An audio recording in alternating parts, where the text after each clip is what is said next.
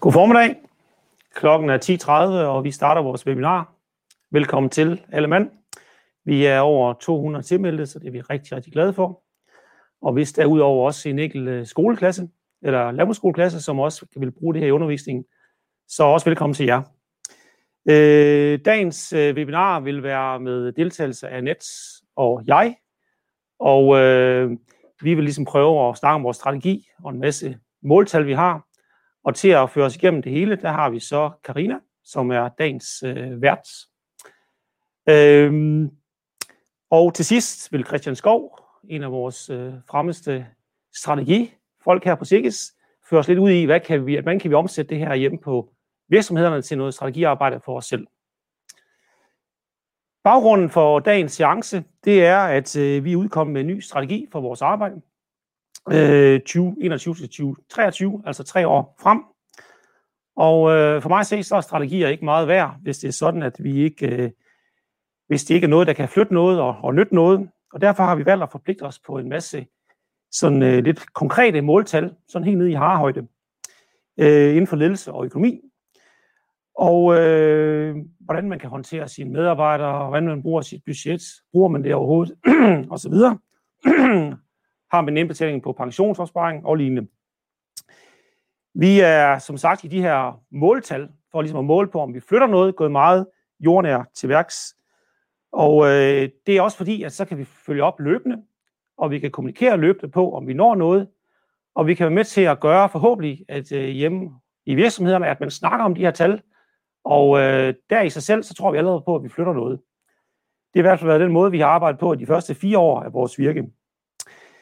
Men strategien den er helt ny, og øh, vi har valgt at, at spørge vores landmandspanel omkring et eller andet baseline i forhold til vores øh, aktuelle situation i landbruget. Og vi har faktisk fået 2106 besvarelser tilbage øh, på alle mulige områder. Og øh, på PowerPoint nu kan I se, hvordan øh, det, er, det er en større matrice, hvor vi har fået svar på alt muligt omkring, om i hvilken grad man anvender det, øh, om man er deltid, om man er heltid, om man er ung eller gammel, om man er kvæg eller svin eller planter, om man er stor eller lille omsætning, og endelig om man er fra Syddanmark eller fra Sjælland, eller hvor man er fra. Så vi har en matrice med en rigtig mange data, og det, øh, det kan vi øh, bruge til mange ting. Det er klart, jo længere vi kommer ud i siden af den her, den her, de her schema her, så bliver tallet også mere usikker. Men vores gode folk heroppe siger, at egentlig det er nogle ret sikre tendenser. Så mange tak til de 2106, som har svaret. Øh, vi glæder os til at dele de her ting her med jer, og øh, vi får forhåbentlig en god diskussion og nogle gode spørgsmål øh, og kommentarer. Så øhm, værsgo, Karina, vil du tage over? Jo, det vil jeg gerne. Og jeg skal lige begynde med at fortælle derude, at det her webinar, det bliver selvfølgelig optaget. Det betyder, at du kan se det senere, hvis du misser noget, eller hvis du har brug for at gense nogle af de gode pointer. Og så endnu mere vigtigt, det er jo faktisk, at undervejs, der glæder vi os til at tage imod kommentarer eller spørgsmål i chatten. Jeg er helt sikker på, at noget af det, som I kommer til at fortælle, det vil øh, give nogle spørgsmål hos jer derude. Så I skal endelig fyre løs, så skal vi love at gøre, hvad vi kan for at følge med og svare, eller i hvert fald vende tilbage til det, når der er mulighed for det. Så øh, giv den gas i chatfeltet derude. Og så skal vi øh, til det, det, det hele handler om. Jeg er sikker på, at dem, der sidder derude, de glæder sig til at høre mere om de her tal, lige en lille bitte mulighed, øh, Anders, for at fortælle kort om strategien, og det skal være kort, fordi vi vil i gang med det andet. Hvad er du allermest stolt af ved den strategi, I lige har sendt ud i verden? Jamen, jeg er rigtig stolt af, at vi øh, faktisk har fået lagt et øh, fokus på tværs af alle sektorerne på sækkes, kvæg, svin, planter og økologi og os.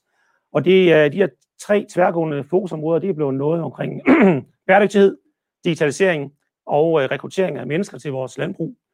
Og det er faktisk øh, tre ting, som øh, vi synes øh, taler rigtig meget ned i den dagsorden, vi har i økonomi og virksomhedsledelse, så det er vi faktisk glade for det tværgående fokus, vi har. Og så er jeg faktisk rigtig glad for, at vi netop har fået vores strategi bragt helt ned i harhøjde den her gang. Endnu mere end sidste gang. Fordi det er dernede, det skal jo flytte noget, øh, og vi skal kunne måle på, om vi flytter noget. Det er jo blandt andet også det, de her tal, vi skal til at tale om lige om lidt, kan bruges til, Annette. Og nu er vi i gang med at fortælle lidt mere om det blandt andet til dem, der har bidraget til det. Hvordan kommer vi ellers til at bruge det fremadrettet? Ja, altså vi skal jo bruge tallene her som en baseline. simpelthen, som, som Anders lige kort fortalte før, at, at vi vil ud og se, hvordan er det temperaturen, den er lige nu. Øh, og så også bruge det til at vælge ud, hvad er det så, vi skal prøve at lave nogle projekter indenfor, hvad er det, vi skal sætte fokus på, og hvad er det, vi skal kommunikere om øh, fremadrettet, så vi kan få flyttet det i den retning, vi mener, det skal. Og det kan jo sagtens være, at nogle af tilhørende herude, de ikke synes, at det er en rigtige retning, og så skriver jo bare ind og spørger os til det. Øh, og så håber vi faktisk også, at øh, nu ser det ud som om, at corona slipper taget i Danmark, så måske øh, får vi lov til at komme ud og snakke meget mere om det, og det håber vi rigtig meget på. Ja, nu starter vi i hvert fald her.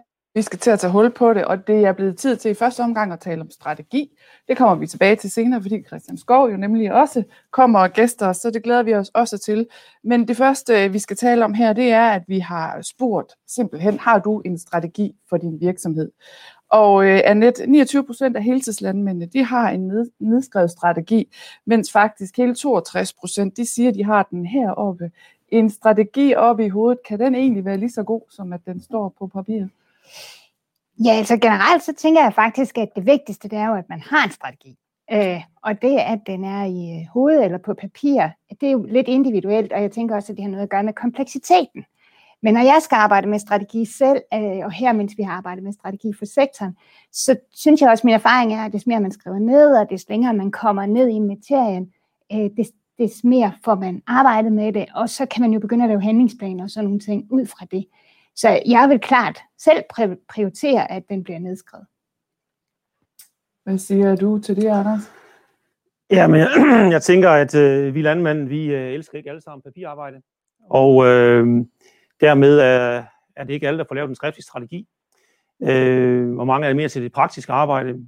Men skal strategier rigtig rykke noget, og skal det kunne trykprøves af konen og af medarbejderne, så, øh, og banken for den sags skyld, så synes jeg sådan set, at vi er nødt til at arbejde i retning af, at vi får lavet de her, de behøver ikke fylde ret mange sider, det håber jeg, Christian kommer tilbage til, men det er vigtigt, at vi får ligesom sat en retning for, hvad vi vil på nogle væsentlige områder. Så det er, det er noget, vi skal facilitere og arbejde med. Når vi kigger lidt på, hvem har så den her strategi, så kan vi jo blandt andet se, at der faktisk er flere svineproducenter end kvægproducenter, der har lavet en nedskrevet strategi. Hvorfor tror du det? Jamen, jeg tror, eller nej, jeg ved faktisk, at øh, jeg fornemmer i hvert fald, at der er mange svineproducenter, der, der er noget bedre til at give sig tid til det her kontorarbejde, og give sig tid til at få de her ting øh, gjort. Øh, jeg tror måske, måske de er lidt bedre til at få struktureret øh, deres arbejdsdag, øh, sådan hvor kontorarbejde kommer til at fylde noget mere. Øh, mens kvægfolk, de, øh, de arbejder ganske ofte voldsomt øh, mange timer med det praktiske, og når ikke helt at få prioriteret så meget det skriftlige. Og der er der noget at arbejde med også. Kan der egentlig ligge noget i det her med at have en strategi i virkeligheden, at der er nogle steder, man kan spare lidt arbejde, så det i virkeligheden, det kan godt være, at det kræver lidt en indsats til at starte med, men så er der faktisk tid at spare i den anden ende. Jamen, det er jo samtidig, og man kan jo gå om også med noget, som bare er bøvlet. Ikke? Og når man ligesom får det op i en, giver en større mening, så tror jeg da ofte, at øh, lige pludselig så kan man få tingene gjort uh, smartere og nemmere og uddelegere noget ansvar, som faktisk gør, at man får tid til det her. Så jeg tror da faktisk, at det er samtidig noget med at work smarter, not harder. Og med det så det øh, næste spørgsmål, vi har stillet. Det handler om budget, og der har vi spurgt, anvender du dit budget som grundlag for den løbende styring, optimering og opfølging? Eh, øh, Anders, det her med budget, det er jo i hvert fald noget, du har talt rigtig meget om. Hvad, hvad siger du her? Er formanden tilfreds med de tal, vi ser her? Jamen, tallene viser, at øh, 47 procent af alle dem, der har svaret os, får ikke lavet et budget. Øh, og hvis vi alene måler på heltid, så er det 25 procent, som ikke får lavet et budget. Og så vidt så godt. Det er egentlig overrasket over, at det er så mange, der får lavet et budget på en eller anden måde.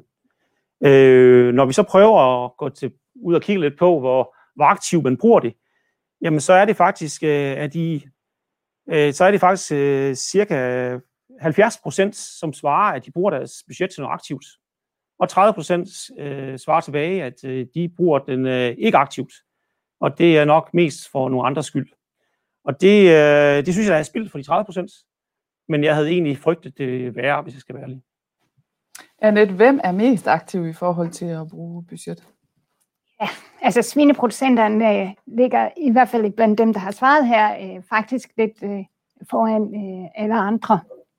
Øh, og så kan vi faktisk også se, at de unge landmænd, øh, altså dem landmænd under 40, øh, faktisk bruger budgettet noget mere end, end, øh, end gennemsnittet. Anders, øh, selv ikke med sådan en øh, meget frisk coronaforsyre der, der får vi nok ikke puttet dig ned i kategorien under 40. Men ung mand jo, ikke? Og i hvert fald bruger du også budgettet meget. Hvordan er det, du bruger det? Jamen, øh, budgettet det er for mig øh, nogle klare mål, som jeg får fuldt op på øh, månedsvis. Og for månedsvis, så har jeg en karaktergivning af, hvordan det går derhjemme, og det glæder jeg mig rigtig meget til. Hver gang jeg lige kommer over månedsskiftet, så kan jeg ikke vente på, at der går en dag eller to, og øh, det sidste er godkendt, så jeg kan gå ind i mit e-overblik og se, hvordan det er gået. Så jeg, øh, jeg bruger det sådan aktivt til at motivere mig selv med. Og så glæder jeg mig hver eneste år til december måned, hvor jeg sådan er mange omgange er lidt i gang med hister her i hjørnerne af budgettet og få det lagt. Så for mig er det sådan bare min måde at sådan arbejde og få en fornemmelse af tallene på. Hvis det nu ikke er sådan, eller det tror jeg, at det ikke nødvendigvis er alle, der har det på helt præcis samme måde med budget, og det der med decideret at gå ind og glæde sig til opfølging, resultater osv. Hvis man er en anelse mindre øh, talnørdet, er det så ikke bare sådan lidt halvtrist, kedelig disciplin, man kunne få nogle andre til at ordne for sig? Det kan man da sagtens, og DLBR er jo rigtig, rigtig god til det. Det er der ingen tvivl om. Og det er en super løsning, øh, bare man gør det. Men, øh, men jeg håber og vil stadigvæk fortsætte med at agitere for, at man skal engagere sig mere og mere i sine egne tal. Øh, være en del af processen, øh, måske skrive det ind i de gamle budgetter, så skrive DLBR-folk ind. Jeg tror ikke på, at man bare kan udlicitere sin økonomi. Jeg mener, det er så vigtigt en ting af, ting af sin virksomhed, at vi er nødt til hele tiden at arbejde på at få alle folk engageret i deres tal, også deres budgetlægning. Men DLBR kan sagtens være dem, der hjælper. Så er der faktisk et øh, spørgsmål her fra Bjarne Andersen, som siger, hvordan gør I strategi og budget synlig? Fordi det giver ikke mening, at det står i en ringbind i bogreolen eller på ejerens PC. Og det er jo fuldstændig rigtigt. Det, det er jo fint nok at lave det, men hvordan kommer det ud at leve i den virkelige verden? Altså man kan sige, strategien for sektoren, øh, som jo er den, som jeg øh, sådan i dagligdagen skal arbejde med, der håber vi jo rigtig meget, at vi skal ud. Vi har faktisk sat mål for, hvor mange vi vil som minimum ud og fortælle om øh, strategien. Og vi håber rigtig meget, at vi kan komme ud i blandt, øh, ja, helt ud øh, i græsrødderne og snakke øh, strategi. Også for at få nogle flere input på, hvor, hvad er det, der skal til for, at det her det rykker, og hvorfor er det, at I måske synes, at det er helt forkert, øh, det som vi skriver. Anders, øh, hvad, hvad, hvad gør du for at få dine ting ud at leve, og også delt med medarbejdere og andre interessenter, som jo også skal kende til de her vigtige øh, overvejelser? Altså når jeg er hjemme på min, med, hos mig selv? Yes. Jamen, øh, jeg, jeg øh, arbejder med nogle retninger, vi skal i, og så, så bliver jeg meget, meget konkret på, hvad der skal ske på de her retninger der. Øh, det skal omsættes til noget. Altså lige nu har vi et, en strategi om, at vi skal have plus 1000 liter mælk per ko. Øh, og det, øh, det, det er der noget, som øh, vi kommer til at arbejde på på alle mulige ledere. Og medarbejderne har fået at vide, at det her, det er. De har spurgt efter nogle nye mål, og så har de fået at vide, at det her det er et godt mål. Så der har vi noget at løbe efter. Og så må vi jo tage alle mulige folk ind og arbejde sammen med os. Vi har åbenbart ikke været klogere, end vi kunne nå til det niveau, vi er på. Nu skal vi så finde ud af, hvordan kommer vi højere op. Så det var en, en delstrategi ud hos mig lige nu. Hvad med, hvad med budgettet? Altså, hvor langt ned i detaljen skal medarbejderne være med ind over det, eller er det bare noget, øh, lederen bestemmer?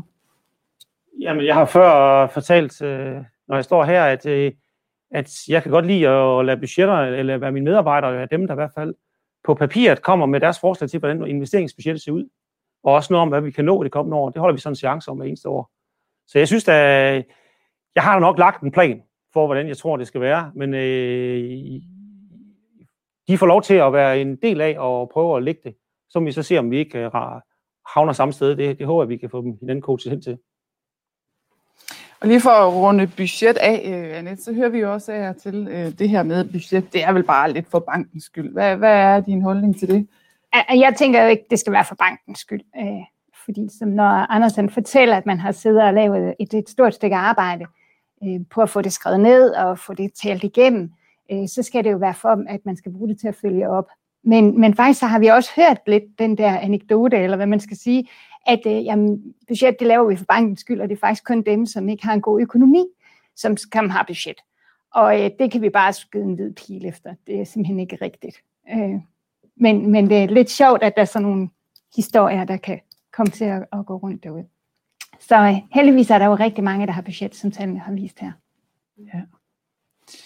Jeg skal lige øh, sige til jer derude, at I er selvfølgelig stadig meget velkomne til at sende kommentarer eller spørgsmål ind. Vi er øh, klar til at kigge på det der hele. Øhm, det næste, vi skal tale om, det er efteruddannelse, og vi har simpelthen spurgt til, hvor mange dage om året anvender du typisk til efteruddannelse til dig selv som virksomhedsleder. Annette, hvordan ser tallene ud her?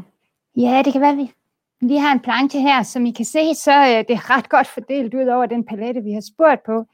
Øh, men godt 80 procent af heltidsbedrifterne, de prioriterer faktisk i hvert fald at have en øh, øh, eller flere øh, arbejde eller flere feriedage.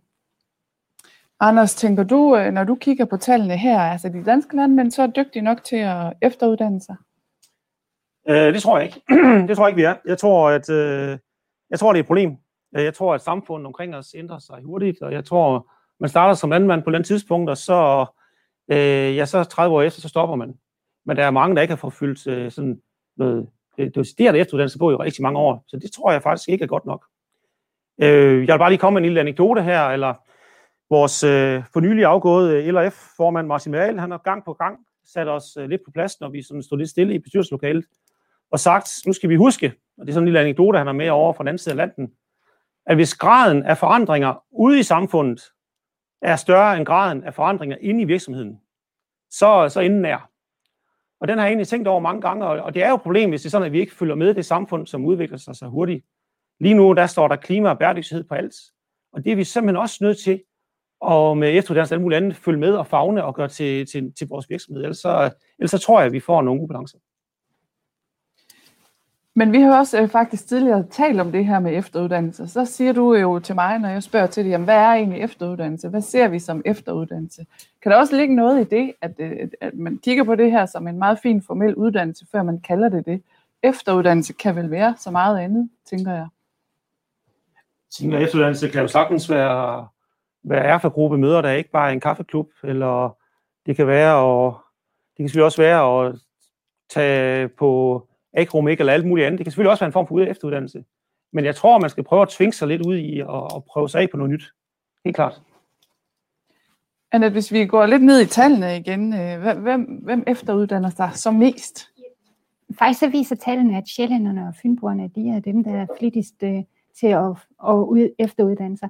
Og jeg blev faktisk lidt inspireret af det, du sagde. Lige nu der er vi faktisk også ved at undersøge, om man kan lave noget efteruddannelse på en anden måde her, altså så det bliver mere øh, corona-like at øh, vi tager de nye øh, digitale medier i brug og finder ud af, hvordan vi så kan, kan lave undervisning derhjemme, og så måske af kortere vejhed.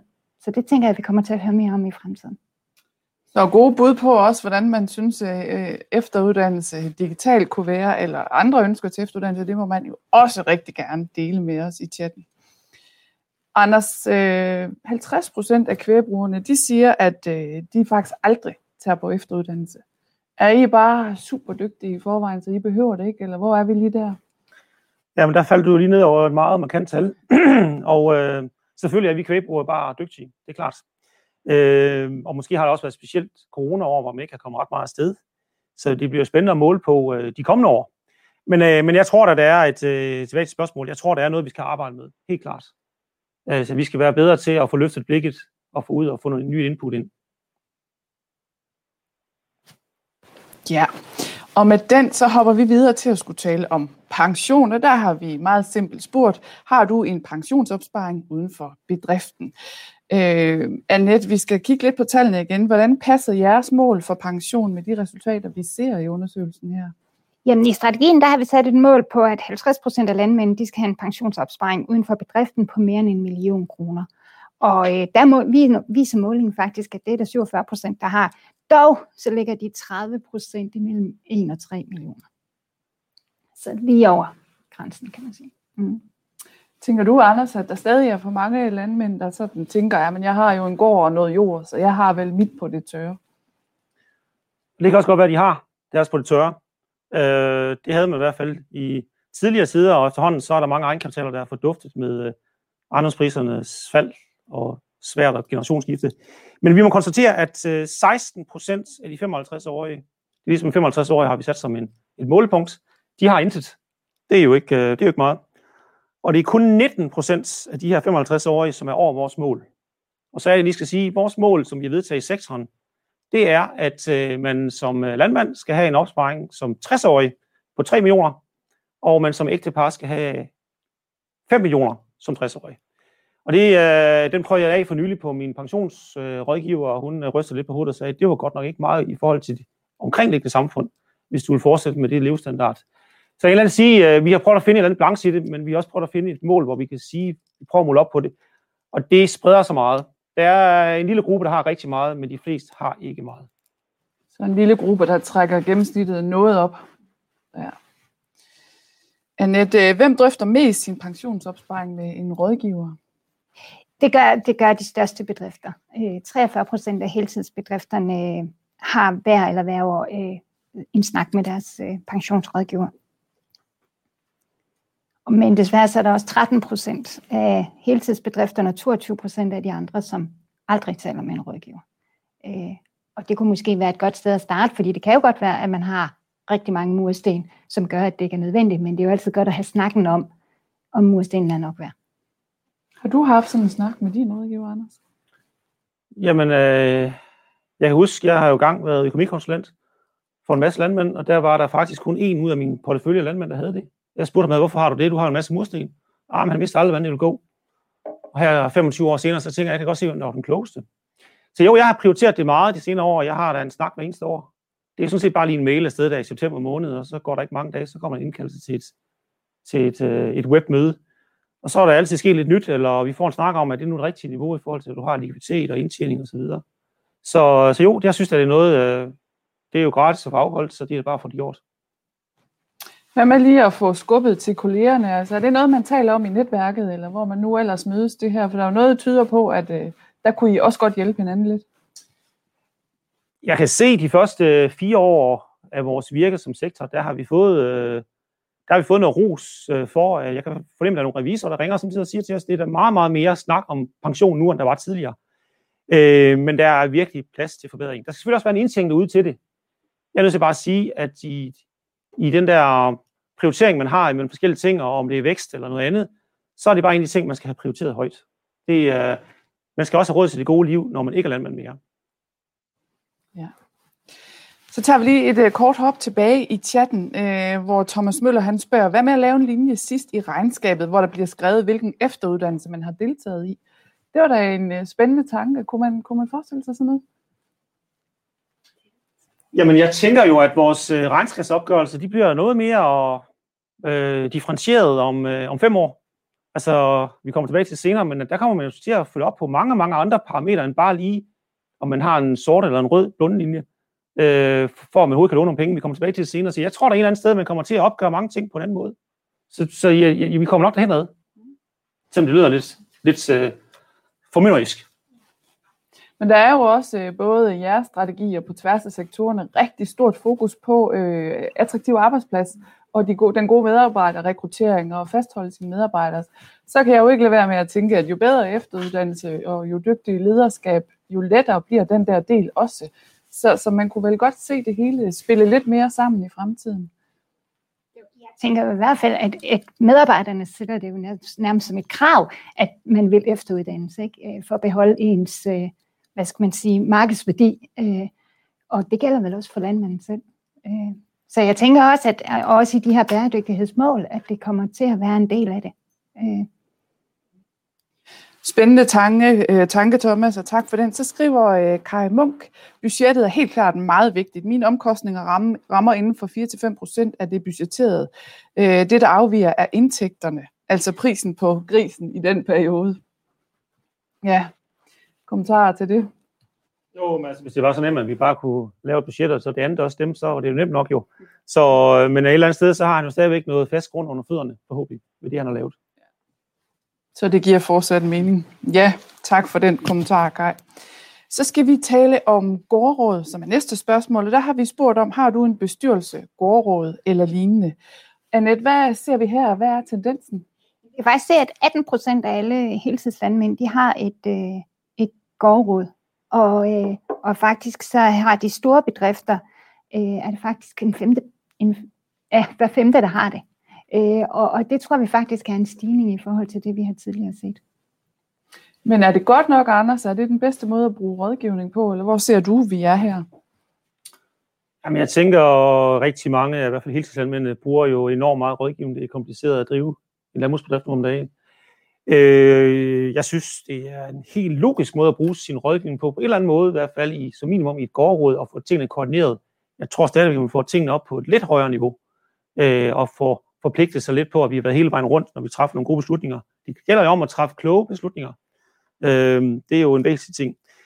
Så mener jeg, at der er selvfølgelig rigtig mange steder, at det giver mening at få det op på et endnu højere niveau med en bestyrelse, med, øh, hvor vi i hvert fald får det kvalificeret på et endnu højere niveau, hvor man sikrer, at man får truffet nogle øh, skarpe beslutninger. Så øh, jeg synes, at det er vejen frem. Det er ingen, øh, det er ingen tvivl om. Var jeg så heldig i går at tale med en, øh, en landmand, som havde benyttet sig af sådan en gårdbestyrelse til at lave en meget vellykket turnaround, og han sagde faktisk direkte, at jeg havde ikke været her i dag, altså i branchen, hvis ikke jeg havde fået den hjælp. Og, og han benyttede sig meget af det her med at sammensætte folk udefra, som kunne noget helt andet end ham selv, og som kommer fra andre brancher osv. Altså hvor vigtigt er det her helt er lige ved at sige, fremmede blik, når man laver de her konstellationer. Den øh, undersøgelse, eller det projekt, vi har haft med, hvor skal væksten komme fra, der viser det jo, at rigtig mange af de her øh, topdygtige landmænd, de har faktisk søgt øh, inspiration udefra, og har også øh, blandet øh, besætning i deres gårdråd. Øh, også fra folk helt uden for øh, landbrugserhverv. Ja. Lige en kommentar her igen. Øh, Lars Iversen skriver, og det er tilbage til efteruddannelse. Hvad er efteruddannelse? Er et øh, webinar efteruddannelse? Det var et helt konkret spørgsmål. Vi var lidt inde på det. Det kan være mange ting. Men, men det her, det er vel også en slags efteruddannelse, Anders? Det øh, håber jeg, at det, er, at det giver et eller andet nogle refleksioner. Så selvfølgelig er det efteruddannelse også. Og Annette var også frem på det tidligere, at, øh, at vi kan komme op med nogle nye måder at gøre det på. Eksempelvis inden for ledelsesområdet, der tror jeg, at vi har rigtig, rigtig meget at lære og arbejde med. Og det kunne da sagtens være, at vi skal have lavet noget online, noget, som kan, hvor vi kan nå mere ud til sådan nogle små chancer eller andet art. Hvad, hvad er det bedste efteruddannelse, du har været på? Det bedste efteruddannelse, jeg har været på? Hmm, det er et godt spørgsmål. Det må jeg lige give videre til Annette, som hun lige svarer, så man lige tænker om det bedste. Jeg ved ikke, hvad det bedste du har været på, det er, men det bedste, jeg har været på, det er faktisk der, hvor jeg går hjem og gør noget andet, når jeg kommer hjem. Så det er ikke nødvendigvis der, hvor jeg har været afsted i rigtig lang tid, eller har brugt rigtig meget forberedelse. Det er faktisk der, hvor jeg har fået noget konkret, jeg kunne gå hjem og ændre dagen efter, fordi så er det blevet mig en vane, og så rykker det noget. Øh, så jeg vil sige, at jeg, jeg er meget optaget af, i hvert fald på egen krop, at, at få det så meget ind under huden, at jeg kan bruge det lige med det samme. Så er der et andet øh, godt spørgsmål her fra Kai Munk igen. Gårdråd eller bestyrelse, hvad er forskellen? Jeg mener, at gårdrådet er rådgivende, men bestyrelse har økonomiske interesser. Spørgsmålstegn. Det vil sige, at der er en form for ejerandel. Er der, er der en vigtig forskel her? Altså, i mit hoved, der er det ene mere uformelt end det andet. Og jeg tænker, at man kan sagtens have formelle gårdråd, hvor man nærmest øh, øh, ikke, man ikke beslutter noget, uden at det har været i gårdrådet. Øh, og man kan også godt have lidt uformelle bestyrelser, men øh, i bestyrelses, der ligger tankegangen jo, ikke absolut de ejer en del, men at, de, øh, at landmandens beslutninger, dem skal, man, dem skal man have op og vende. Han kan ikke bare købe nye ejendom, uden gårdbestyrelsen er informeret og sådan noget, ellers så, så stopper arbejdet som regel igen, hvis det er sådan, at det kun er informerende. Men jeg er enig i den måde, han stiller det op på. Mm. Godt. Så er det blevet tid til at tale om øh, feriedage, og der har vi spurgt derude, hvor mange feriedage holder du væk fra bedriften per år? Hvorfor er det overhovedet, at I spørger til ferie? Er det det, det skal handle om? Jamen, altså, grunden til, at vi begyndte at interessere os meget for ferie, det er igen den, øh, faktisk den samme undersøgelse, som jeg talte om før, med det her med, hvor væksten det skal komme fra. Øh, der øh, var vi også ude og spørge, om øh, de her dygtige landmænd, de holdt ferie. Og det viste sig faktisk, at de holdt en hel del ferie. Og de brugte også øh, tiden på faktisk at blive lavet op sådan at øh, hvis de skulle lave noget nyt, noget innovativt, når de kom hjem, så var det faktisk i ferierne, at de forberedte det. Så, så øh, ja, så for dem, der betød det rigtig meget. Øh, og det gør det faktisk også for mig selv. Altså det er jo, når man ligger under palmerne, var jeg ved at sige, at der nogle gange kommer nogle idéer, som man ikke lige øh, men Anders, der er jo også et eller andet med det her landmænd og arbejde og ferie osv. Det er lidt sådan, I sover lidt med støvlerne på, ikke klar til at rykke ud og øh, arbejder virkelig, virkelig meget, og der skal knokles. Der er sådan en gammel kultur på en eller anden måde for, det er sådan, man gør. Er det ikke svært at ændre på? Og altså, jeg tror da forhåbentlig, kulturen er under, under udfordring, ellers så tror jeg ikke, vi får nye folk ind i erhvervet. Men jo, øh, landmænd arbejder hårdt og længe, øh, og har gjort det måske. Og måske har der ikke altid været øh, pengene penge til, til de helt store udskrejelser. Og det er selvfølgelig også individuelt, hvor stort et behov man har for den her slags her. men jeg synes bare, at i det gode liv, der er det selvfølgelig en selvfølge, at man har ret til at komme afsted på noget ferie.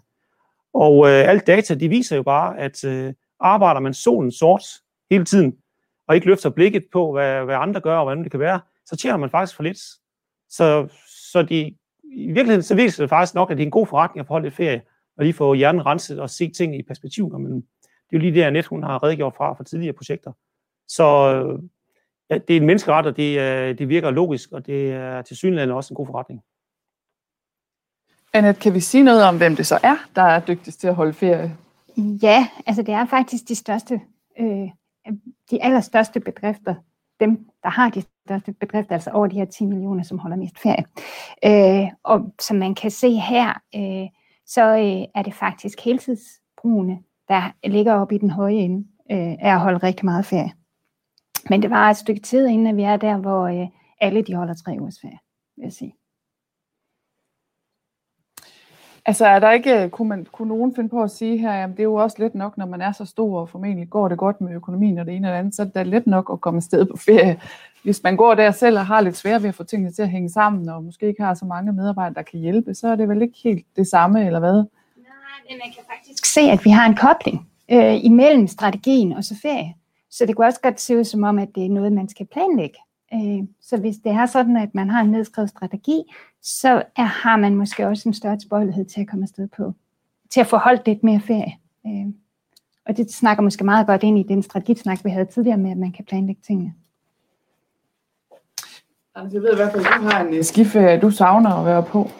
Udover det, er du så selv god til at holde ferie? Ja, jeg er ret god til at holde ferie. Men øh, men jeg har også samtidig, jeg har også før folk, der har citeret mig for, jeg kommer til at sige en gang, at øh, ganske ofte, så, er, så er der endnu bedre resultater, når jeg ikke er der. Det er jo et paradoks. Ej, spøg til side, men altså medarbejderne, de, øh, de kan jo meget, og de løfter sig også, når bundemanden tager afsted, og, og, og kan rigtig meget, og finder på nogle nye måder at gøre det på. Nogle gange går det rigtig godt, nogle gange går det mindre godt. Men altså, det er jo en del af den der dynamik, at vi har, at selvfølgelig kommer afsted på ferie. Så jo, jeg kan godt lide at holde ferie. Og det næste, vi skal tale om, det er noget, jeg ved, du også godt kan lide, det er nemlig data og digitale løsninger. Og det har, det har vi spurgt jer derude, bruger du egne data og digitale løsninger til at træffe beslutninger på bedriften? Annette, hvem, hvem bruger mest de her digitale løsninger til, til hjælp i hverdagen? Det gør heltidsbedrifterne.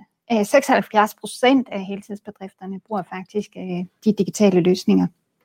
Øh, og der er en lille overvægt det blandt grisene af dem, vi har spurgt. Og når vi ser på samtlige landmænd, så er det faktisk 40 procent, øh, der bruger data aktivt. Hvad så, øh, og det er jo egentlig flotte tal, men vi vil jo gerne have alle med i virkeligheden. Så mange som muligt. Hvad, hvad er vores næste skridt for at få flere med? Øh, jeg tror, eller vores næste skridt er, at vi, vi rigtig gerne vil se, om vi mangler noget på det digitale til de lidt mindre landmænd, og til deltidsbedrifterne måske. Men selvfølgelig så skal det være noget, som der giver noget værdi for dem, ellers så skal vi jo ikke gøre det. Så det, det, det ser vi ind i nu, om, om nogle af vores nye tiltag, dashboard og sådan nogle ting, øh, faktisk kunne være en løsning på det. Anders, hvad får du selv ud af de her digitale muligheder? Jamen, øh, jeg får fornemmelse af, at øh, altså jeg har hurtigt overblik over min kontering. Det går nemt. Øh, bilag og digital øh, opfølgning. Øh, så synes jeg jo, at øh, jeg hørte også en landmand sige det for nylig, og jeg tænkte, det passer faktisk meget godt, det han sagde. Han sagde, at alt det her, det er jo nu blevet så nemt med at holde styr på mit regnskab og min bilag, og hvis jeg mangler en, der var for tre år siden, så skal jeg ikke til at rode op på loftet efter et bilag, så kan jeg bare lige gå ind og finde den. Altså det her, det gør det mega nemt. Noget af det kontorarbejde, der tidligere fyldt meget, synes jeg, øh, man kan nu erstatte med mere tid til strategi og medarbejdere og alt det andet, som også er vigtigt for at bedrive en, en god virksomhed. Så ja, så er der jo bundlinjen. Jeg kan huske, der var en gang, man sagde det her med, øh, har du talt med dit barn en dag? Og så kommer jeg nogle gange til at tænke på, øh, du kunne jo sige, øh, har du kigget på din bundlinje i dag? For det, det er lidt samme princip. Hvordan er det her med de digitale muligheder? Kan man overhovedet se det på bundlinjen? Er det bare noget, vi forventer eller tror? Jamen, vi lavede faktisk et projekt på Sikkes for nogle år siden, hvor vi hjalp en gruppe af landmænd med at blive øh, meget digitale, og med hele tiden at være online med at tjene penge. Og øh, i forhold til deres sammenligningsgruppe, så havde de tjent 130.000 mere per år ved det. Det var jo sådan set meget markant. Og jeg synes, det giver egentlig rigtig god mening for mig, fordi øh, det, man spiser, det bliver man, siger man. Øh, og øh, hvis vi måler på noget, og har fokus på noget, så flytter det sig også. Så også. Når jeg spørger mine børn ad, hvad de har på deres konto, øh, en gang imellem, så ved jeg også lige pludselig, at øh, så får de også, øh, så bruger de knap så mange, så får de sparet lidt mere op. Altså det er en bevidstgørelse af, og det man kan sige, det lyder som om, at penge, penge, penge og ikke produktion. Men vi kommer bare ikke udenom at drive virksomhed. Det skal have en god økonomi, ellers så får det enden. Og derfor er det bare, at vi bliver ved med at sige, fokuser, fokuser, fokuser på det her, fordi så er der meget større chance for, at det bliver godt. Så hopper vi lige ganske kort igen tilbage i chatten. Der er et par feriekommentarer. Henning han siger, fire ugers ferie her, enmandsbedrift. Sådan Henning, siger vi vel bare. Det er vel godt gået, ikke? Det er vel det, kan vi lige høre. Så siger Bjarne, at det vigtigste ved at holde ferie er at opleve en ny kultur og opleve, hvordan landbrug ser ud i andre lande. Det er jo også et perspektiv, at der også er lidt efteruddannelse i ferie, man kunne lave en kombi. Så det skal ikke kun være skiferie, Anders. Nej. Så har vi også spurgt derude, øh, skriver du selv din ledelsesberetning? Det er næste spørgsmål her. Hvorfor giver det egentlig mening overhovedet at skrive den her ledelsesberetning selv? Jamen, øh, for mig at se, så sidder, når man sidder og skriver, hvordan det er gået øh, omkring sit regnskab, så, øh, jamen, så får man en hel masse aha-oplevelser og får tænkt over, hvad der går godt og skidt, eller hvor, hvor der er noget at komme efter. Jeg synes, det er en kæmpe, det er en mega god refleksion at sidde og arbejde med det. Øh, så ved jeg også fra min fortid, at, øh, at øh, dem, der finansierer en, øh, der får man altså også et øh, plus i karakterbogen, når de kan se, at det er landmanden selv, der har siddet og reflekteret over tingene. Hvis de kan se, at alt er styret gennem en, øh, en dygtig rådgiver alene, det, øh, det mister man altså lidt på. Jeg mener, det er helt oplagt, at man som ejer af den her virksomhed selvfølgelig sætter sig ned og skriver og reflekterer over sit eget regnskab. Annette, øh, lidt mere på tallene igen. Hvem bruger det mest, og hvorfor tror du, det hænger sådan sammen? Ja, det er de store bedrifter, der bruger det mest. Øh, der er vi oppe på omkring 64 procent. Øhm, om vi kan se, at hvis vi ser på samtlige griseproducenter, det er ikke kun de store, men, men på samtlige, så er det faktisk 56 procent. Øh, og jeg tænker, at, øh, at det er helt naturligt, også ud fra det, Anders han lige nævnte, at, at har man en stor bedrift og sætter sig ned, når året er ved at være gået, og, og skriver ned, så ved man også, hvad er det, jeg skal sætte fokus på næste år. Så det er også en, øh, den der refleksion om, at, hvad gik godt og hvad gik skidt, øh, og er der noget, jeg skal ændre i min strategi, eller budget, eller et eller andet. Supplerer her, Anders? Jamen, øh, det faldt lidt ud i den her opfølging her, at kun 21 procent af plantavlerne øh, gør det, altså sidder og skriver deres egen ledelsesberetning. Og det blev jeg da sådan lidt, øh, øh, det kommer måske ikke helt bag på mig, men jeg tænker, der er i hvert fald et område, hvor jeg tænker, der er plads til forbedring og få gjort vores plantavlere endnu mere fokuseret på deres tal og selv gøre og lave noget. Øh, så det tror jeg, vi skal arbejde noget mere med i vores øh, strategi fremover, hvis vi skal flytte på vores måltal og få plantavlerne mere med. Så hermed en opfordring til det. Indtil videre, så er jeg sikker på, at det er noget, vi også kommer til at følge op på. Det næste spørgsmål, vi har stillet, det handler om finansieringsstrategi, og her læser jeg lige op, fordi det er en længere sag. Der har vi spurgt, har du en finansieringsstrategi med stillingtagen til for eksempel variabel eller fast rente, afdragsfrihed, kreditforening kontra pengeinstitut, øh, rentefølsomhed eller øh, kapitalberedskab med mere. Og Annette, hvad viser tallene os her? Jamen, tallene viser faktisk, at her er landbruget rigtig godt med. Øh, 87 procent af alle heltidsbedrifterne og 60 procent af alle bedrifterne øh, i samlet set har en finansieringsstrategi, øh, eller lever op til hele det her spørgsmål, som du øh, stiller. Øh, man skal så sige, at vi har godt nok ikke spurgt, om den er skriftlig, men, øh, men som også om så synes vi faktisk, det ser rigtig godt ud. Det er jo lidt bredt spørgsmål, men det er jo flotte tal, Anders. Kommer det bag på dig, at, øh, at det ser sådan ud? Altså, det var relativt mange komplekse ting, man skulle have styr på, så det kommer lidt bag på mig, men det er glædeligt, at man tager aktiv stilling. Vi kommer til at arbejde mere med det og, og forfølge det i hvilken grad man gør det, men, øh, men ja, det er positivt. Så ser vi jo altså grisene igen lidt i en dukserolle her. Øh, hvad, hvad, hvorfor tror du? Jamen, det er jo lidt irriterende, når man selv er kvæmand. Øh, Men det er jo nok det samme kommentar, som jeg har sagt tidligere, at grisefolkene giver sig nok mere tid til det her kontorarbejde, og vi skal have gjort det nemmere for kvægfolkene at få gjort noget mere ved det her. For jeg, det, ja, der er stadig penge på at sidde, der er også penge ved at, ved at være inde på kontoret. Det er sagt mildt. Vi har lige en øh, kommentar her fra Kai Munk igen, som skriver, jeg skriver selv min ledelsesberetning. Det er den vigtigste del af regnskabet. Det her vi viser, at det er os, der har styr på det. Og man kan læse hele regnskabet ved at læse kommentarerne. Bankfolkene er glade for det. Tænker jeg, jeg næsten kun I kan være enige i. Helt sikkert. Så siger Dorte, lidt provokerende, men, men pokker skulle ellers skrive ledelsesberetningen end ledelsen selv. Har du ikke selv ledet din virksomhed det forgangne år? Spørgsmålstegn. Og så er det ikke kun sidst på året, vi skal stoppe op og reflektere over tallene. Det skal vi løbende over året. Det kan vi også kun være helt enige i, øh, tænker jeg. Men det er klart, når Dorte skriver det her, måske lidt provokerende, men hvem skulle ellers gøre det? Og det går jeg ud fra, at I også er enige i. Men det er jo trods alt ikke en selvfølge for alle. Så der er vel et eller andet der, vi skal have flyttet, eller hvad?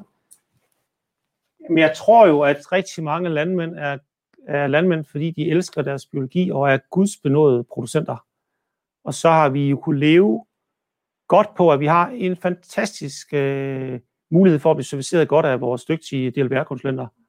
Øh, jeg tænker bare, at vores virksomheder er blevet så store og komplekse, at, øh, at vi er vokset i en anden rolle, hvor vi er, skal være, være direktør for vores egen virksomhed, og der er det selvfølgelig, som Dorte siger, at hvem skal ellers reflektere over det end, end, end ejeren selv.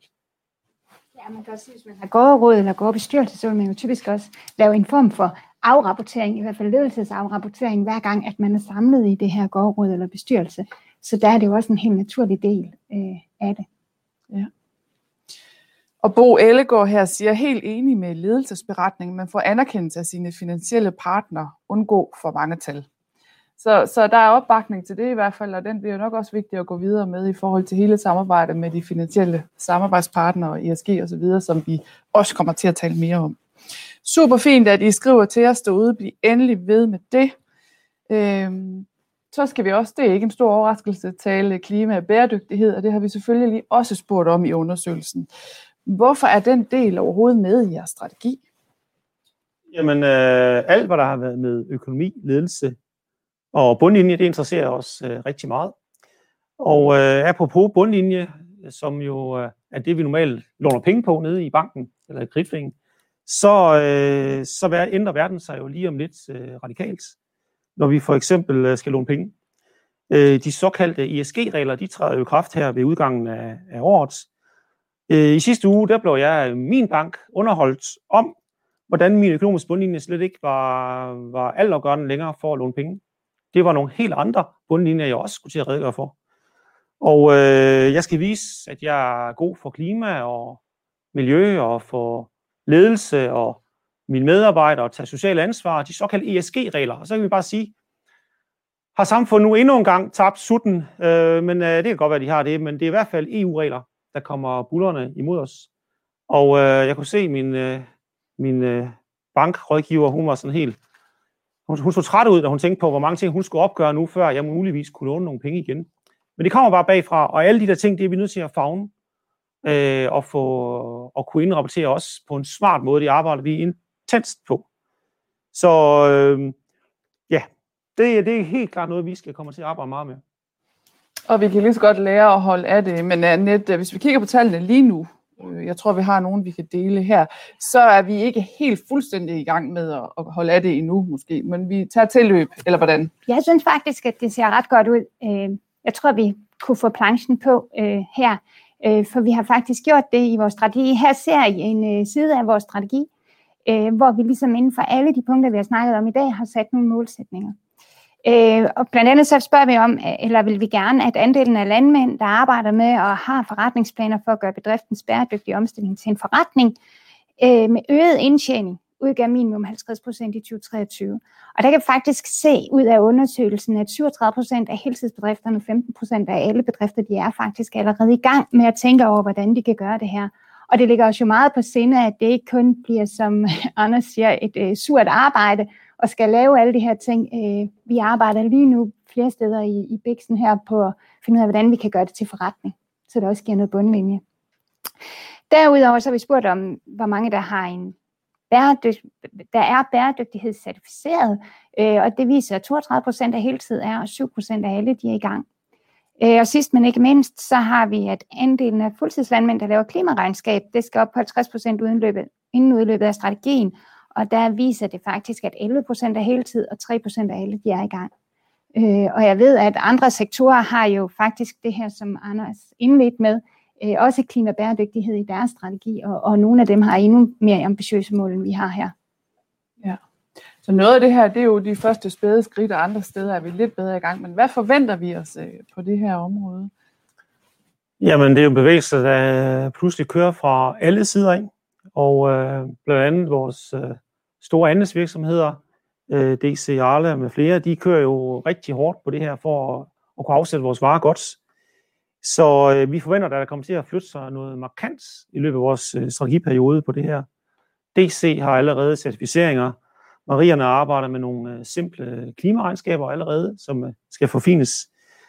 Og apropos de der klimaregnskaber, så kan man så sige, det er så lige her, hvor kvægbruget for en gang skyld øh, ponger ud med nogle gode tal, fordi at der er faktisk øh, rigtig mange kvægbrugere, der her siger, at jeg er i gang med at få lavet et klimaregnskab, så det må jo være alles fortjeneste.